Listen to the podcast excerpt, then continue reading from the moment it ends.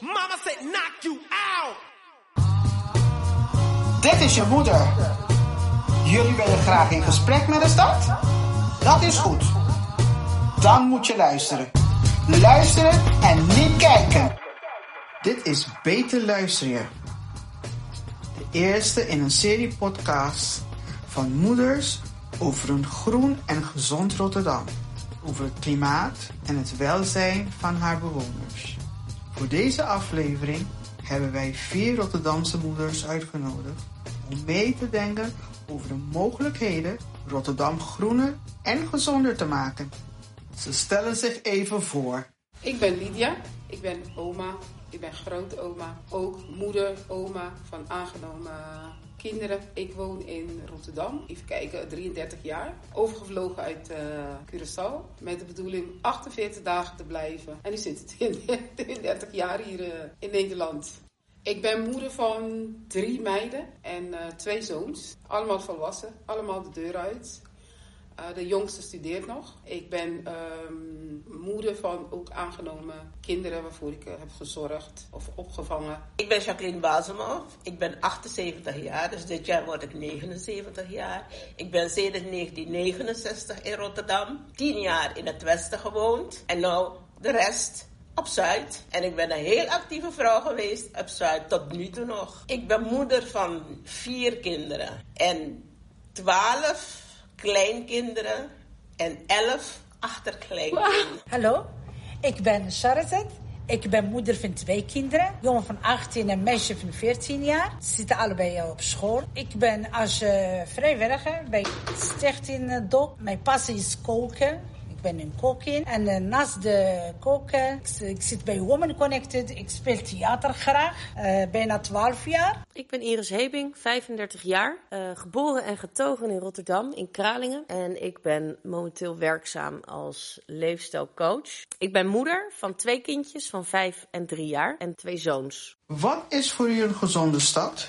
Een gezonde stad. Een gezond stad bij mij is altijd, ik dacht altijd, het begint bij onszelf. Je moet zelf beginnen begin bij jezelf, dan kijken naar andere mensen. Dat is niet gezond voor ons, voor onze kinderen en kleinkinderen. Op een iets hoger level is voor mij een gezonde stad ook een stad waarin mensen zich gestimuleerd voelen om voor zichzelf te zorgen. Op gebied van voeding, op het gebied van een soort van self-empowerment. Dat ze zich veel meer in hun kracht, wat minder machteloos voelen. Dus dat ze zich gehoord voelen. Uh, en daardoor ook daar meer naar gaan leven. Zelf actie durven ondernemen om dingen voor elkaar te krijgen die ze graag willen. Uh, maar ook voeding en natuurlijk beweging. Dus dan kom ik weer een beetje met dat buiten zijn. Waardoor je voor mijn gevoel meer mensen in je stad krijgt die lekkerder in hun vel. En dus ook optimistischer in het leven staan. Makkelijker verbinding zoeken met buiten. Dus dat is voor mij helemaal in mijn ideaalbeeld een gezonde stad. Leeft u gezond? Ik, ik, ja, ik leef gezond. Ik doe heel veel mijn best voor om uh, gezond te leven. Ik geef ook voorbeeld aan anderen hoe gezond uh, te leven. Veel mensen denken als je gezond eet, dan ben je gezond. Maar ik vind mentaal moet je ook gezond zijn. Je moet ook kunnen ontspannen. Je moet ook kunnen praten over wat je dwars zit, waar, waarmee je loopt. En eigenlijk te wachten dat het de spijgaten uitloopt. Maar dat uh, mentaal, dat is ook een deel van gezond zijn. En daar weet ik alles van. Ik ben ooit depressief geweest en bovenop gekomen. En ik weet hoe het is om dus depressief te zijn om weer uit te komen. Ik denk, het kost je heel veel werk. Maar echt is, is uh, je moet echt voor jezelf kiezen. Om mentaal uh, gezond te zijn naast voeding. Ik probeer gezond te leven. Ik eet veel fruit. Vooral s morgens heb ik altijd fruit. Of een sinaasappel, soms samen een banaan. Ik koop mandarijn of appel of zo. Dus niet direct snoep. Je geeft ze daarnaast nog een ijsje of een snoep. Maar toch probeer je ze met fruit. Dat ze, en spinazie.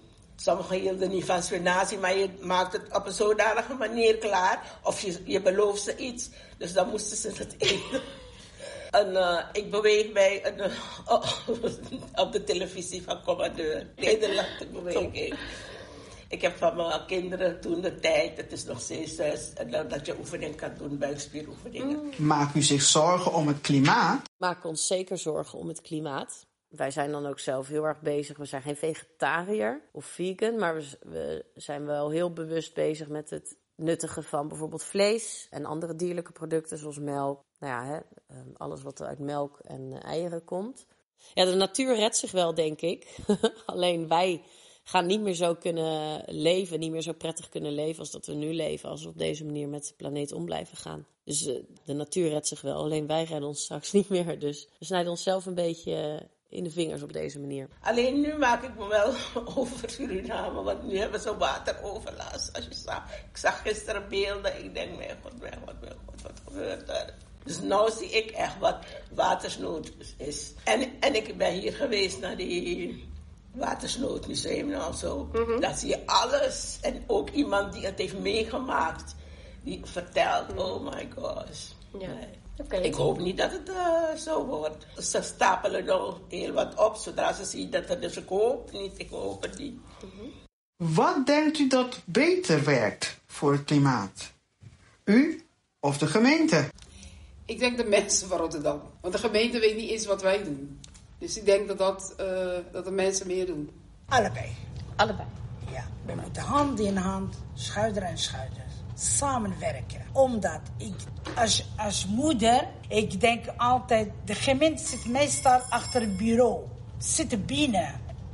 Maar als moeder, uh, ik ga veel naar buiten. Bijvoorbeeld met mijn kinderen naar speeltuin, naar het park. Naar, ik zie heel veel dingen, dat klopt niet. En soms is je vuil overal. Je zegt, waarom doet de gemeente niks? Heb je iets van, nee, dat kan niet. Als bijvoorbeeld sneeuw of zo. Je loopt gewoon omdat het gedekt, het is helemaal wit, maar er zit onder altijd wat. Je moet altijd voorzichtig om te lopen. Je moet altijd denken, als je kinderen, je hebt kinderen, zijn klein, ze gaan vallen. En vies, dan betekent dat moeten wij als uh, bewoners van de stad en ook de gemeente samen gaan werken. Hun moeten ook naar, mij, naar ons luisteren en wij ook naar hun. Bent u een influencer? Ja, ik vind van wel.